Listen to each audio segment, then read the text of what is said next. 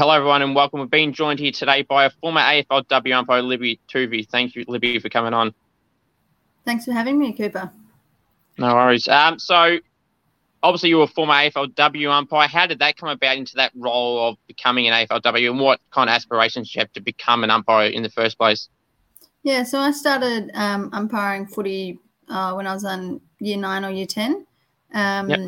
which was 2005 or six. And I'd always wanted to play football. Um, but back in that time, um, there weren't many opportunities for women my age or girls my age to play footy. Um, so I thought, well, I'll still get involved in the game. Um, and I'll try umpiring. And so I literally just called up my local league, which was the Southern Metro Junior Football League. Um, called them up, and then basically two weeks later, I was umpiring an under 10s game. Okay. Of little like kids running around doing just chasing the ball, um, and it was a lot of fun. And then um, just year after year, I got better and better. And um, in 2000 and uh, I think it was 15 or 16, I made it to the VFL, um, which was amazing. I tried. Mm-hmm the year before, but didn't make it. Then came back fitter um, and made it the following year. And then few years into that, I was very lucky to be able to umpire the first season of AFLW, um, which was a phenomenal mm. experience. So all up, I probably umpired about 12 years. Um, and then once I'd finished umpiring, I became a mentor for up and coming female umpires, which I was doing um, up until this year. So, speaking of this year, what happened and how did this sudden departure come about?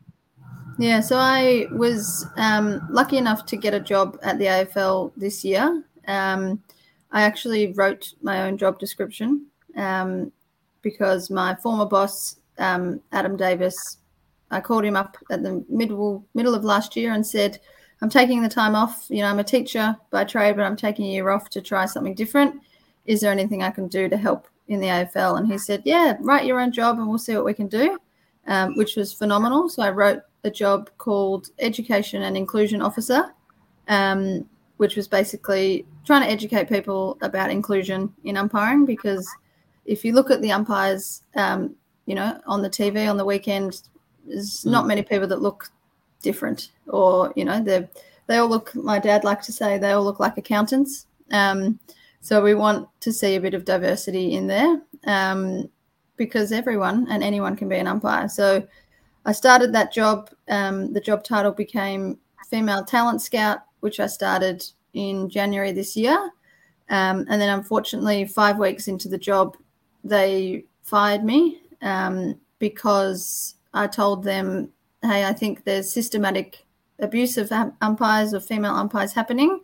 I don't really think it's being addressed. I think we need to address it, and we need to address it now because there are people, women, girls, young kids in danger, and it doesn't seem like anyone's doing anything about it.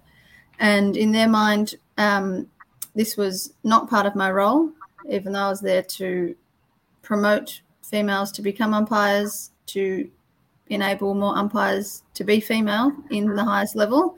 Um, but they said, no, Libby, you can't do that. We're going to have to tell you to go away, um, which was a shock um, because I honestly don't understand how me telling them that women are being abused is not part of my job. Um, and yeah, from there, I had no sort of leg to stand on. I couldn't claim anything. I couldn't say, well, whoa, whoa, whoa, like, hang on. Mm is the right thing? Are you sure you want to do this? They'd they'd already made up their mind. I think the moment I kind of brought up the fact that I didn't think enough was happening. Um, yeah. And as someone who's I'm a teacher, so I know a lot about how to keep people safe. I know a lot about educating people. You know, I'm a teacher, so it's I do English and history, but mm. you know, I've got a lot of background in umpiring and encouraging people to umpire um, to for them to not necessarily see the value that I could bring in that role is really disappointing and really heartbreaking um, mm. because it's something that I've been doing for 17 years. and, mm. you know, absolutely no warning was given. I was brought into an office with two HR people, one of them being my boss, um, who didn't even hire me. My other boss hired me. So I had two bosses, and mm-hmm. one of them was nowhere to be seen in my termination. Um, and yeah, it was basically like, off you go, you're going home today. It's like, mm-hmm. whoa. So fair to say you felt betrayed by the people you thought that had you in a position to do a role and then be let go for, you know, trying to do something in a positive way and then shown the door, basically. Yeah, yeah, definitely. I think my only mistake in the whole situation is that I trusted my boss and I trusted the general manager of umpiring who ultimately fired me. Um, you know, they they thought they knew me, I guess, or they thought they had hired someone that was just willing to sit back and let stuff happen. Um, mm. But I think in my, you know, moral obligation to make sure it's a safe environment for everyone to be in in football, you know, I couldn't sit back and just let mm. people that I know have abused women continue in the role, even though they are right now, um, and have people that I've mentored literally having panic attacks because of their umpiring or feeling very uncomfortable at training. Like now, in my mind, there's no one to advocate for these umpires because that used to be my role. I used to be like, yep, all right, let me see what I can do. I'll talk to someone. And then I would talk to someone and it would go nowhere. Um, mm. And it seems, unfortunately, at the AFL, it seems like complaints are made or people have issues and then they just don't go anywhere. Nobody does anything about it because if they did, it would be a bad look um, for the game. So, what has happened since all this has transpired after the, the day you were let go? How's the last few weeks after those days and even to, to now been going? How's it been for yeah. you? Yeah. It's been like personally, it's very up and down. Like you, I mm. thought I would have this dream job of mine for two years at least. It was a two year contract, and then within mm. just over a month to be fired. Um, it's a bit of a it's a shock, definitely. Um, mm. I've tried to stay positive and use this as a platform to promote umpiring um, and to mm-hmm. let everybody know that it's actually not the environment for umpires is not good at the moment. You know, we're mm. we're down six thousand umpires across the country, and mm. we only have two thousand female umpires um, versus almost ninety thousand female players. So there's a lot of people, a lot of women in the game, but none of them really want to be umpires. Um, so I've tried to use this as a real positive to try and highlight, I guess, the inaction by the AFL in really trying to change the culture of umpiring and female and to be a female umpire. Um, and unfortunately, I've also had to kind of go down the legal route as well um, mm. because I thought it was quite unfair that they fired me straight away didn't even give me a warning didn't even give me mm. a chance to like sort of say well can we hold off now do i have to go home today can we talk about it a bit mm. more um, yeah so i had a fair work um, mediation last week which was unsuccessful so we'll try again to see if a member for the work safe uh, fair work commission can sort something out um, if not it will have to go into the courts um, so I don't mm. exactly mm. know what that looks like. I've got to find a lawyer to help me in that situation. Um, mm. But yeah, it's just as it's really sad that it's come to this. I think. Mm. So who who were the goals ever to be? You said it started when the AFLW started that you were umpiring then. Was there ever talk about when you either got the role you were in or around that stage when you started doing AFLW that you could potentially progress even further to the AFL ranks. Obviously, Alani T, or formerly known as Glouftsis, is in the only women umpire in the AFL system at the moment. Was there ever talk about potentially going to those grades over yeah. time, or yeah, definitely. Yeah? So yeah, so I did AFLW, um, and the, the goal was always to be an AFL umpire at the men's yeah. level. Um, but when I made it to AFLW, I realized it's this is my goal has changed. So I realized that the women playing AFLW or the players were having way more fun than I was umpiring. So I'd you know, it had become, unfortunately, not a very nice environment for me to be in, I guess, to be an umpire. Um, and mm-hmm. I just wasn't as enjoying it as much. Like I used to train with the AFL umpires.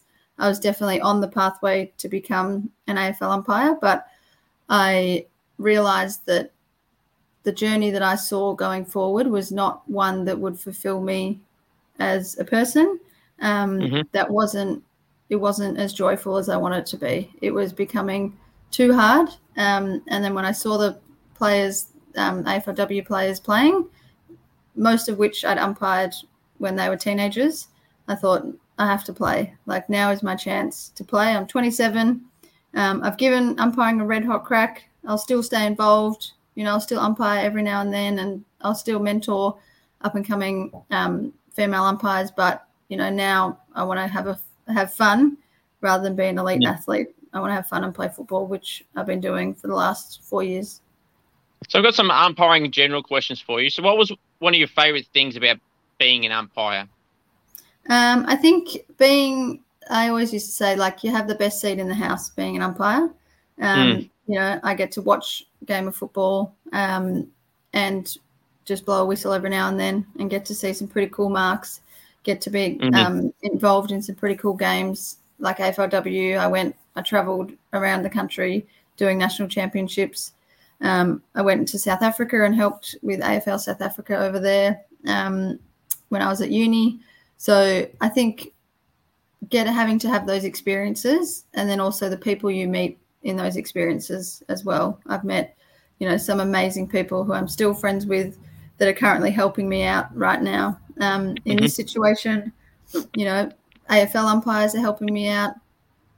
People that have worked at the AFL who have also, unfortunately, either been pushed out or burnt out of their roles are helping mm-hmm. me to try and finally kind of change the culture. So I think it's, yeah, the experiences and being able to, you know, umpire a game on the MCG was phenomenal.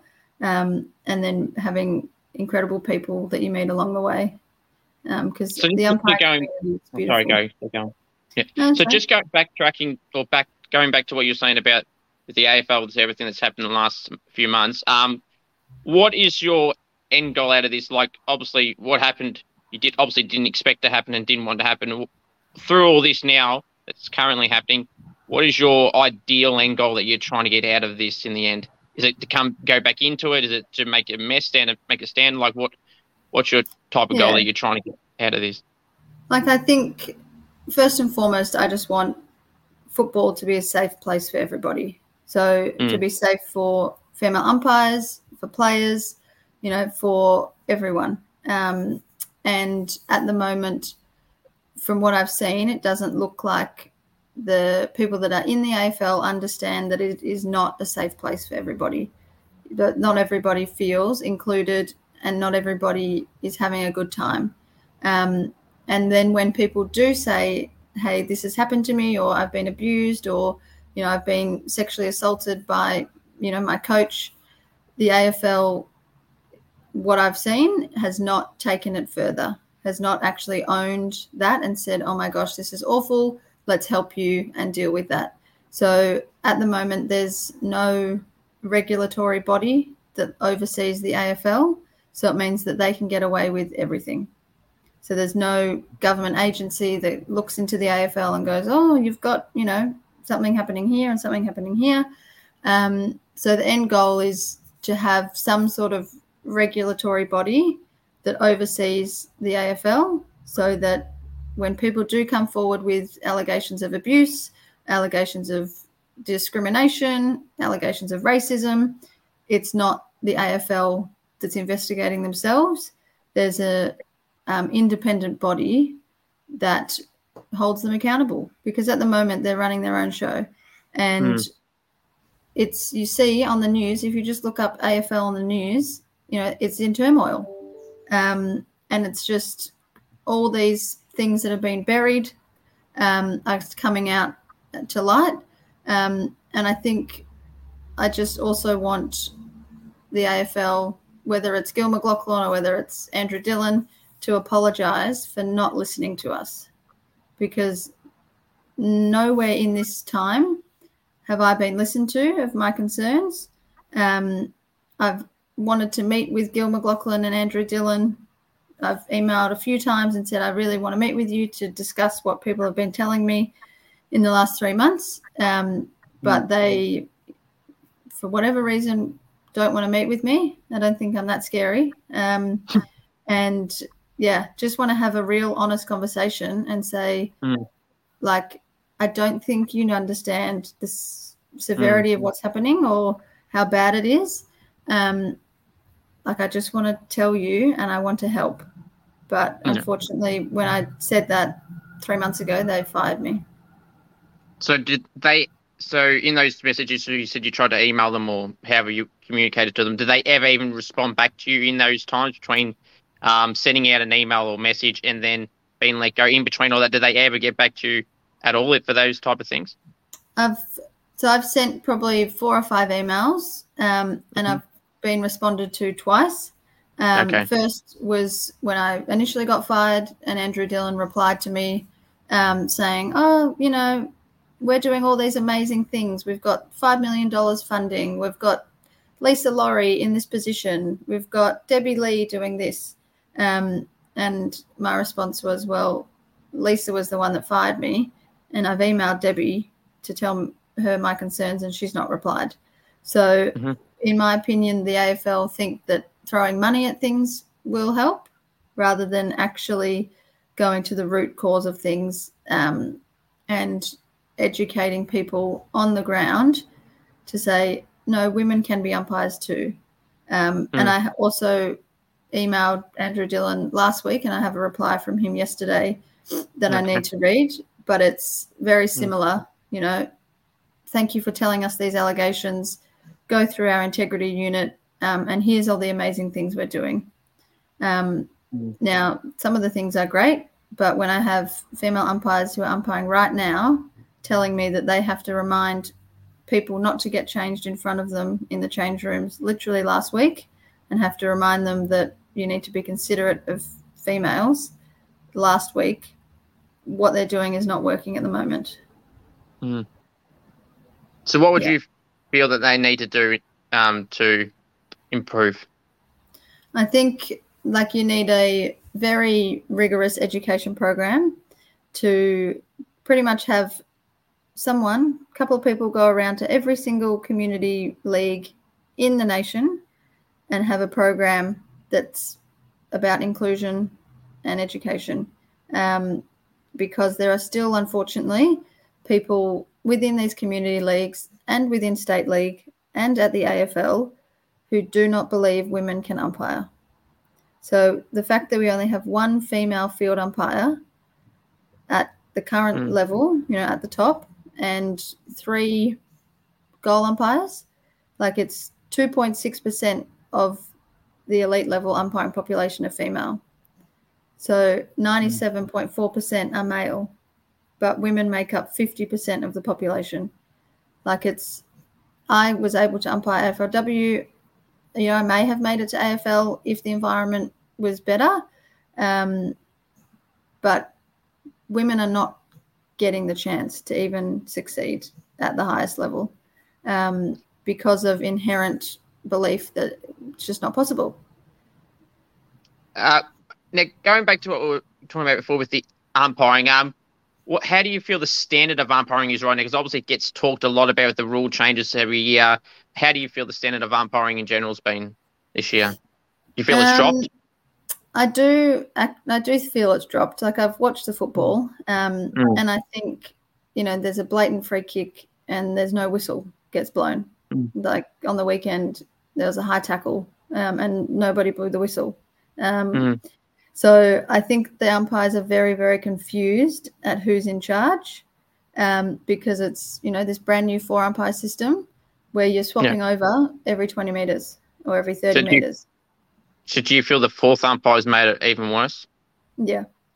I think, um, and I said this to the head of umpiring at the AFL when I worked there. I said, I Mm. think they're going to get bored. Like, I think four umpires is too many because you literally, the fourth umpire sometimes is just sitting in the 50, twiddling their thumbs, and then the ball suddenly comes and you've got to be alert. Um, Mm. And you're going to miss things if you're not constantly umpiring. Um, so I think it's confused a lot of people and it's confused the umpires themselves um, because nobody knows who's in charge. This it's almost Mm. like too many cooks in the kitchen. Yeah. So hypothetically, there would be some decisions where an umpire in the 50 hypothetically says hasn't paid a high tackle or anything. Then an umpire 70 meters away pays it. Now sometimes you could have a better angle. Um, that is that just like an example that you're talking about that it, they don't know what they're doing when one person in the range hasn't called it and then someone 70 meters away has, or vice Yeah. versa. Yeah, so it's almost like nobody knows who's got the play. So it's like Mm. who's in charge here? Who's going to blow the whistle for this free kick? Um, and then nobody does because they don't want to make a mistake and get across on their feedback form. But in not Mm. blowing the whistle, like you've missed a free kick. So it's that communication um, of knowing who's in charge um, Mm. or who's got the play. And I think it's just utter confusion. It looks like um, Yeah. just from what I've seen. Like, well, I know so many of those umpires, and they are phenomenal umpires. But if Mm. you're confused at who's in control, then all that ability can go out the window because you're like, oh, do I blow my whistle or does somebody else? And then the crowd gets confused and frustrated, and the Yeah. players don't know what to do. And then it can lead to injury and it can lead to people getting hurt. Hmm.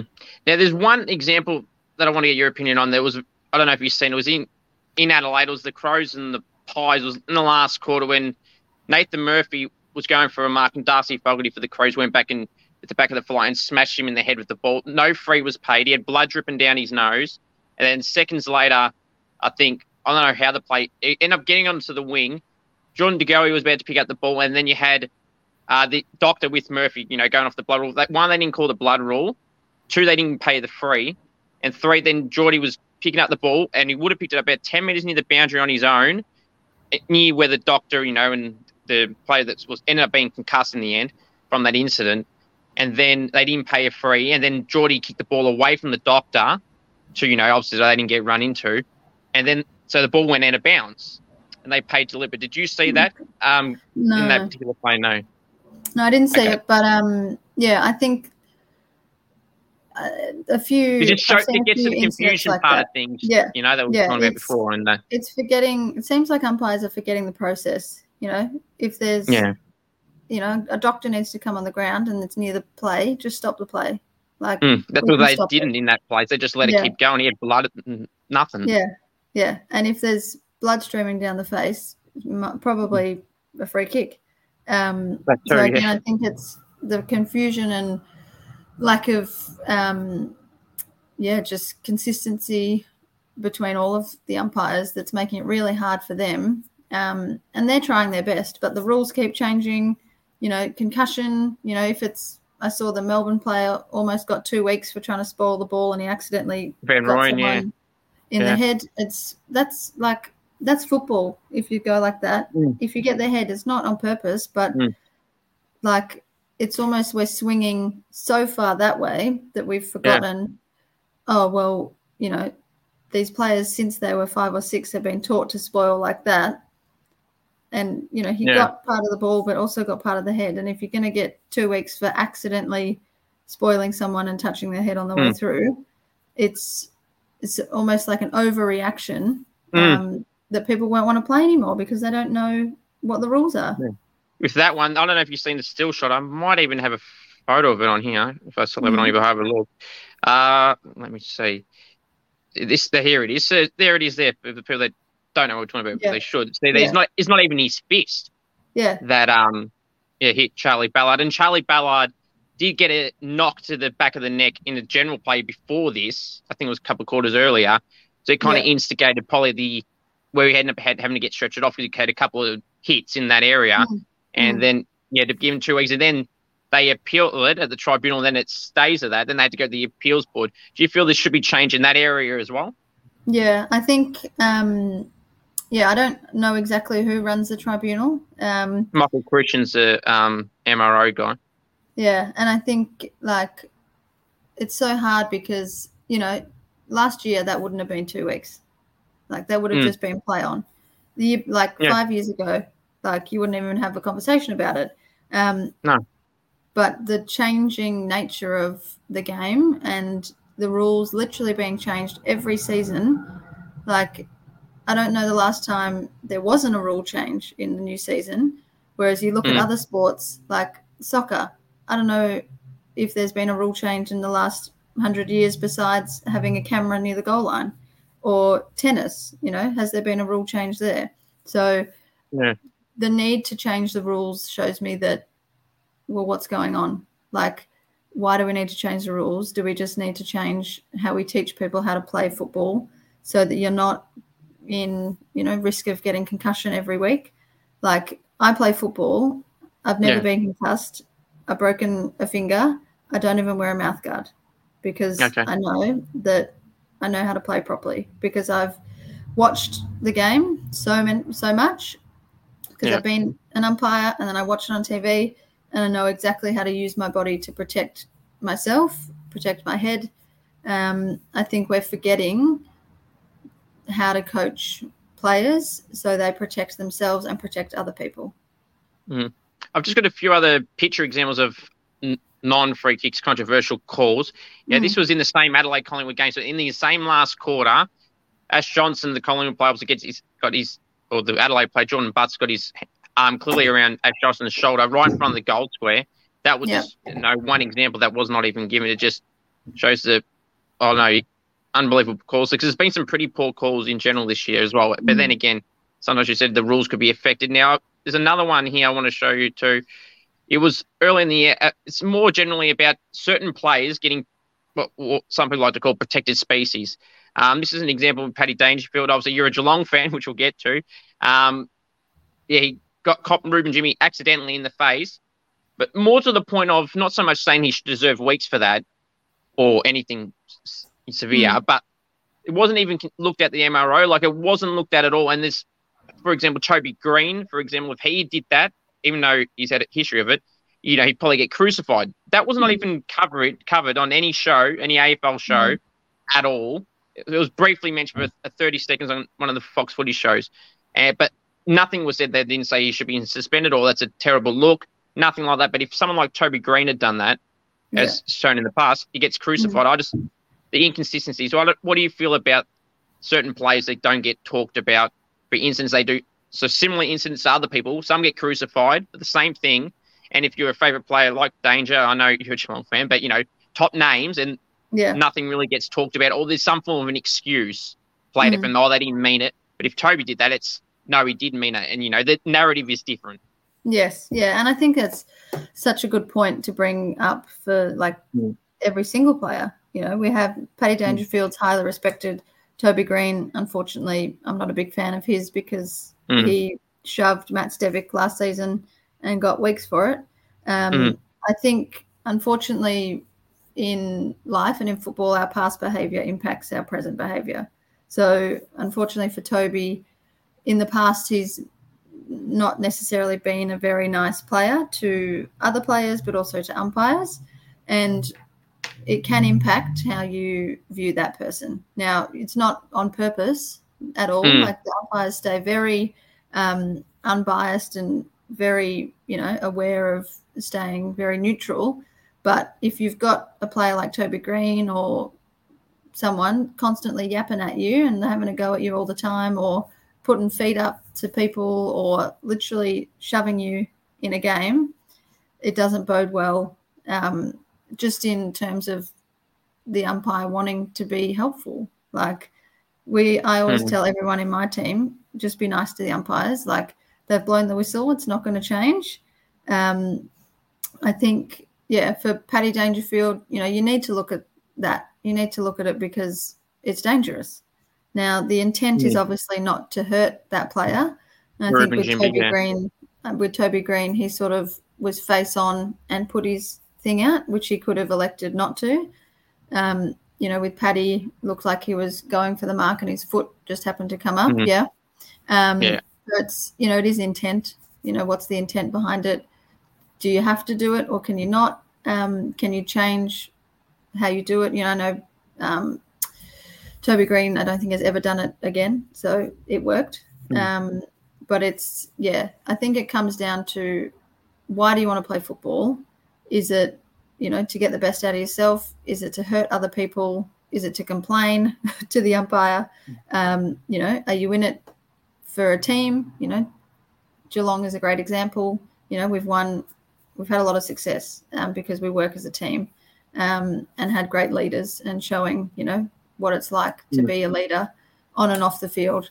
Um, you know, then you see other teams and you can just tell that everyone's in it for themselves um, Mm. And are there just to make a name for themselves. Um, which that's not how you know I play football. That's not how any of the women's games I've umpired have played football or anyone that we I play on the weekend. Um, yeah, I think it's a cultural thing um, that some people are just out there because they're angry and they want to hurt people. Um, Mm. You know, and as an umpire, that was a really hard. That was those games were hard to umpire because you know it felt like I was just babysitting fully grown men, not to punch each other. Um, but then when I umpired women's, it was like, oh my Mhm. god, they're just here to play football. Um, so yeah, looking at the reasons why people want to play and then why they do, Mm. you know, those type of things on the football field. You know, why Buddy Franklin puts up his elbow and gets two or three weeks or maybe a week. Um, Yeah. you know, versus, hey, just you're here to play football. You're here to go for the ball. We're not here to hurt people. Mm. Now, as a someone that's been involved in umpiring, what is dissent to you? That's uh, well, dissent is anything that's kind of demonstrative towards the umpire or threatening Mm. behaviour. Um, So this, oh, keep going. So it's changed a lot since my time. Um. And, you know, rightfully so, I think. Like, players don't need to have a go at the umpire. Like I said before, the whistle's blown, they're not going to change their mind. Like, you're Mm. not going to be able to talk them around to go, oh, no, actually, it's your free kick, not theirs. Mm. Um, like, the umpire has a job to do. The job is to pay the free kicks, to to adjudicate the rules, and to keep you safe part Mm. of that job is not to crowd control and not to behave manage your behavior as a player. Um, you know as a teacher that's what i do in the classroom. I manage behavior. But on the footy field you know we have a whistle to manage behavior. Um, we're not there to get abused verbally or to be shouted at and go what the hell? What's that? Mm. like you did a bad thing or the umpire maybe got it wrong but you know you missed the free kick or you missed the um, the goal. You kicked a point or you kicked it out of bounds on the full. You made a mistake. So umpires are allowed to make a mistake. They don't make many but this season it seems like they unfortunately do because a bit of confusion. Um, Mm. and yeah just yeah not knowing who's in charge. But i think first and foremost like you don't need to abuse an umpire or show dissent because they're just doing their job. You're just doing your job of getting paid a lot to play football um, and you are a role model first and foremost you need to show those five or six year olds that are watching you on a friday night or even a thursday night um, to show this is how we play football we don't yell and scream we don't you know on the weekend a collingwood player dacked um, Aaron Cadman, yeah. yeah, dacked him. I'm dealing with that with my year nine students dacking each other. I don't expect Mm. to see it on national TV by 20 something year old grown men being dacked on the TV. It's like, are we that immature as footballers that we feel like we have to dack somebody? Like it's just And- not. Mm. It's not a good look. Like it's it's disrespectful. Um, you know, and if they did that at school, you know, they'd get suspended. Mm. In terms of dissent, I've got a few examples I want to ask you about. You, Pointing at the screen and literally scratching your head like this and shaking your head, would you class that as dissent? Because that probably sounds like a little bit of an overreaction at least. Because there's Yeah, been like some instances where they've done that and they've paid it. Yeah. Like my opinion, no. I think it's Hmm. you're allowed to go, but look there, like that's a bit weird. Um because you're not like dissent in my mind is you know, you're personally attacking the umpire. Mm. Like that you're making the umpire feel uncomfortable or unsafe by, you know, pointing is a good one. You know, if anyone Yeah. ever pointed at us, um, it would be 50 meters straight away. If anyone ever swore at us, 50 meters straight away. Um, but I think again, it's we're leaning so far the other way that Mm. people just get frustrated and they just yell at the umpire anyway, rather than understanding. Hey, we understand emotion and people get you know emotional in playing, but don't don't direct it towards the umpire. Like direct it towards yourself because you got a free kick against you, Mhm. and then do better in the next play. So there's one example recently that um, there was a game recently. I can't remember who the teams were, but one of the captains. Now they generally say the captains are the ones that you know can chat to the umpire, and the other guys just leave it be, or girls. Um, but there was a captain. I can't remember what team it was. They walked up to Razor Ray and they went up to him and said something, and he did like a talk to the hand type gesture.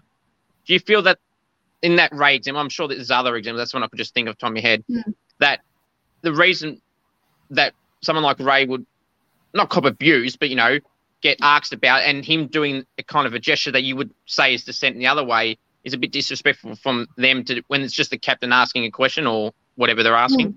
Mm, yeah, no, like I'm not sure if I haven't seen the example, but I think, yeah, like we are told the captain can come and talk to you, or you as the Yeah. captain go and talk to the umpire.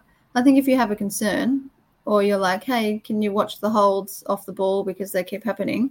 Like Mm. you have to take that on. You can't just ignore the concern of the captain of, and the other players because, like, if you do that, they'll just get further frustrated, and it will build, you know, tension and frustration throughout the match that can then lead to spot fires and melees further on. So you do need to take the time to respect the players that you are umpiring, um, because if you show respect to them, the hope is that they show respect to you. And I think because umpires aren't necessarily humanized, then we don't really see them as humans to respect. Um, you know, we don't really celebrate or see, you know, recently Simon Meredith did 450 games. Yeah. Now, that was nowhere really on the TV when I saw it. You know, it was on Mm. the social media for umpiring um, pages, but nowhere really on the AFL pages, nowhere on AFLW. So, like, how can we show respect and gratitude when we don't even Mm. know who the people are that are umpiring us and don't even know that this guy's done 450 games, multiple Yeah. grand finals? Like, how can we celebrate that and be, I guess, respectful and proud and, you know, be in awe of that when it's not even publicized? I think one thing I'm not sure if you've seen this was I think it was the Simon Meredith one. There could have been one of the other Brett Rosebury. It might have been as well. One of the senior umpires. I don't know if this is a Channel Seven thing or if this is a BT Brian Taylor thing, but he did recently go into the umpires room, which he's done a few times over the last Mm. year and a bit. He actually went into the rooms and spoke to the umpires. One of the recent night games, and he actually spoke to I think it was Brett Rosebury. I think it was who had a milestone coming up or just had a milestone, and he spoke to him. But as you said, at least there's something there. But the commentary on those BT's been one to go into the umpires' rooms a few times and even just Mm. mention on the coverage. But outside of that, yeah, I don't really hear anything about it any anywhere Yeah. else.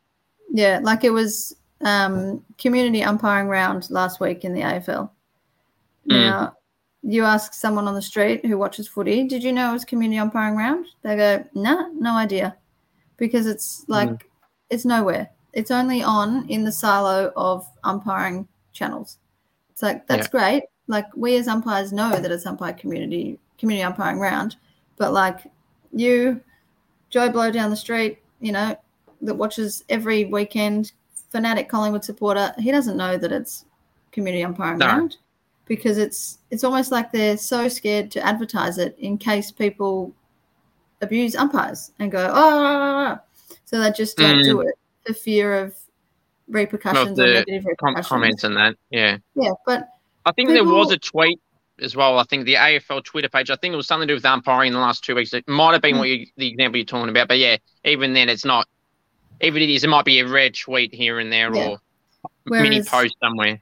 Yeah, and it's with all sports. Like it's with all sports, but you know, we literally can't have a game without the umpires. And like I said before, around the country we're 6,000 umpires short.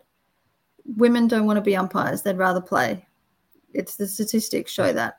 Um, and then you have, you know, issues with umpiring if it's not that consistent and people are yelling at the crowd, you know, in you know, at a game they're just hurling abuse and then, you know, the person next to you is 14 year old umpire and they go, Oh, maybe I don't want to do this. Um, mm. so the culture around footy and umpiring, um, you know, is a negative one because we've unintentionally made it okay to literally abuse umpires on the weekend and then you bring that into local league, you know, mm. it's okay to yell abuse and hurl abuse at umpires. And then if you're a female umpire, then God knows what is going to be said to you. Um, and then if your coaches also don't think that you're a very good umpire if you're a female, then they themselves will unintentionally abuse you because they're like, well, you don't really belong here. So let's make it difficult for you. Um, so like my what I was trying to do at the AFL was really promote umpiring at a national level, promote it so that women want to join, but everybody wants to join. And I did. Um, I volunteer at um, an organisation called Lord Somers Camp, and I've done two umpire workshops in the last three months at these camps. Just volunteer off my own bat because umpiring for me made me confident, gave me skills, um, and I was able to yeah develop into this person. Um, so I've been able to recruit, you know, four or five umpires from those sessions alone. That's not good. even employed by the AFL, and I'm doing it for free because one, I love footy. Two, we need umpires. Three, it really helps you to be a good human being. Now, hmm. my job was to get more females in the role um, or in you know, footy. Um, when I realised that it's not very safe for women to be umpiring, it became incredibly difficult to try and fulfil that. When I told my bosses that it's not safe, they didn't want to hear it and they fired me. Mm-hmm. So it's it's really, you know, as umpires, you're going into the lion's den kind of thing. And if we're not removing the lions from the den, which is not happening because there's people that are still coaching, that are still out there, that are notoriously very bad, um, and everybody knows who they are, then why would anyone want to do that? Mm. Going back to some of the rules we're talking about, the dissent rule, um, the stand rule. How do you feel on that rule? You, do yeah, you like it? Should it be there? Or, okay. I don't mind. Like, I think it's a bit of overkill again. Like, mm. with so many rules are coming in that, yeah, it's almost hard to play just how you want to play. Like we don't have it in the league I um, uh, that I play in. Um, so you know, and we still get goals. We still win. Like I think you got to think about why you've got that rule in. You know, why does the player need to stand completely still? Why can't they move around a little bit? Um, it just seems like, again, we're going so far one way that we've forgotten the rationale behind what the rules are. Mm. Uh, now, and on a positive note, what rules would you put in place if you were the main person making the rules? You mentioned the rules about too many being changed. What rules would you flat out say this is what we're going to have? And if you were the person in charge and made the final call, what would you put in charge? I think, like, rather than putting in rules, I'd just go back to what the simple rules are. Like, you don't need many hmm. rules in football to make it work. And I think there are far too many rules that are just mm. nonsensical. Um, so, what rules would you take out then? That some um, that are there already. I think the stand rule. I think like deliberate. You know, that's sometimes it's paid, sometimes it's not paid, and it's mm. within the game. You're like, what? That's the same game, and that mm. one was paid, but that wasn't. Um, I think we've forgotten that we you know the the laws and the rules are put in place you know through the spirit of the game. And so we've forgotten the spirit of the game which is to let them play football. And when there's rules that are inhibiting people to play football properly um, you know when you have to stand there or you you know need to nominate your ruck like we know it's going to be pretty much the same ruckman for the whole game. So every time nominate put your hand up we know it's mm. you. Like we know it's Tom Hawkins yeah. in the 50. You know, it's always going to be him. You know, then we know it's Ratugolea in the deep 50. Like, we know it's going to be them. Um, it's almost like the rules are getting a bit too pedantic um, because, yeah, people, the, you know, Fox Footy complains that it's too low scoring or there's too many stoppages. So then they bring in a rule, mm. the 666, so you can't, you know, flood the back line. Um, and now they're starting to exploit or try and exploit the best way they can by putting a player on the edge of the 50 in the mid on the wing. So, for example, the wingman might be really mm. at half forward or half back, just yeah. in the edge of the centre. Yeah. So I think go back to basics is my first and foremost advice. You know, yeah. I was watching highlights from the 1980s footy today, um, yeah. and they're just running free, having the best time. You know, putting their bodies on the line. Um, probably a bit stupid these days, but um, you know, we play football to have fun and to run and to kick goals. You know, it's for for Carlton to have ten points up until half time last week. Mm. Like people were up in arms about AFLW scores, you know, 10 points to halftime. And then you see it in the men's game, and I don't hear much complaining. Like, yes, they were able to get goals after, but like, there's a reason it's only 10 points. You know, people are very good at defending, but what's stopping them from scoring? We don't need to change the rules. You just need mm. to instill confidence in the players to kick goals. Um, mm-hmm. But if there's so many rules happening, then players don't know which way's up and then the umpires don't know which way's up and then everyone gets confused and frustrated and then nobody really wants to be involved mm. much and you just quickly because you mentioned the AFLW the scoring um, do you feel that they should be playing on the grounds that the type of the size of grounds I'm all referring to that they're playing on now or do you feel they should be playing on not not small small grounds but smaller grounds to help the scoring be increased or do you feel that it will over time on these level size grounds, like say the um, GMHBAs, those type of grounds that they may play on. Um, will the score? Do they need to go to smaller size grounds to boost the scoring up, or do you think it'll eventually happen on the grounds they're playing on now, or of the bigger no, grounds they're playing? No, I think like you need to treat men and women's football the same because mm. you know at the moment in AFLW they've got 16 aside, so they've got two less players mm. on the field um, one per team, and that's going to have an impact. Like, I don't know why there's 16 aside. I don't know why there's no wingers. Um, mm, know, I think they were. Too, yeah. I think they were worried about congestion, but like women are smart. Mm. You know, we know how to play. We know how to get goals. Like my team, not last week, the week before, it was pouring with rain on a Saturday morning, and we mm-hmm. scored 81 points. That's good. Now, really good and we mm. the opposition scored scored 18 points because we were just running it, having fun, kicking along, along the ground sometimes, um, picking it up, and we ended up scoring, you know, 10 goals, 11 goals. Um, you know, then the mm. VFLW that night they scored four points to six points. Now they were at Port Melbourne and I've umpired at Port Melbourne, and it is literally like a mud heap. It's a pigsty. That middle part of the ground, I think, isn't yes. it? Yeah. Yeah. Running through that is like running through wet concrete. So we need to not just judge completely that, oh, look at that score line. They can't score goals. You know, look at the conditions of the ground. Port Melbourne is notoriously not that great. Um, but also just have fun. Like just kick the ball, see what happens.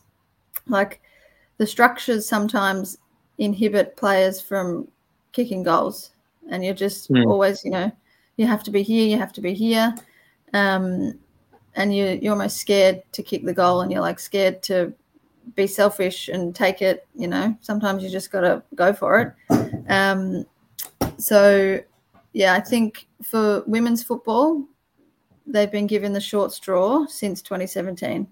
They've been you know, not being able to have all the teams included. Like the talent is there, but it's going to be different talent because they've only really been allowed to play, you know, a lot since 2017. Men and the uh, men's game has been literally since 1850. So of course it's going to be mm. different, but you watch a women's game, if you watch AFLW, it's way smarter than AFL men's because we know where to go to not ruin ourselves after four or five years of playing football because we have That's what I'm. Okay, go on. So we have women who have had children and come back and play AFL football. Yeah. Um, just some quick fire question, quick fire questions. I know you're a Geelong fan, so I'm going to test your Geelong knowledge. Let's see how many you can get. Oh dear. Um, the most recent premiership, before the most recent premiership, when was the last previous premiership before 2022? Uh, 2011? Correct. 2013. Good. 2011. 2011. Yep. Jeremy Cameron, what jumper number does he wear? Number five, same as me. Very good. Num jumper number one in the men's. Stanley, Very good. And Brad Close, what number? 45. Very good. Good work, Libby. Cameron. Thanks for coming. th- Thanks for Thanks, coming on. I really appreciate it. Have a good No one, and uh, thanks for coming on. No worries.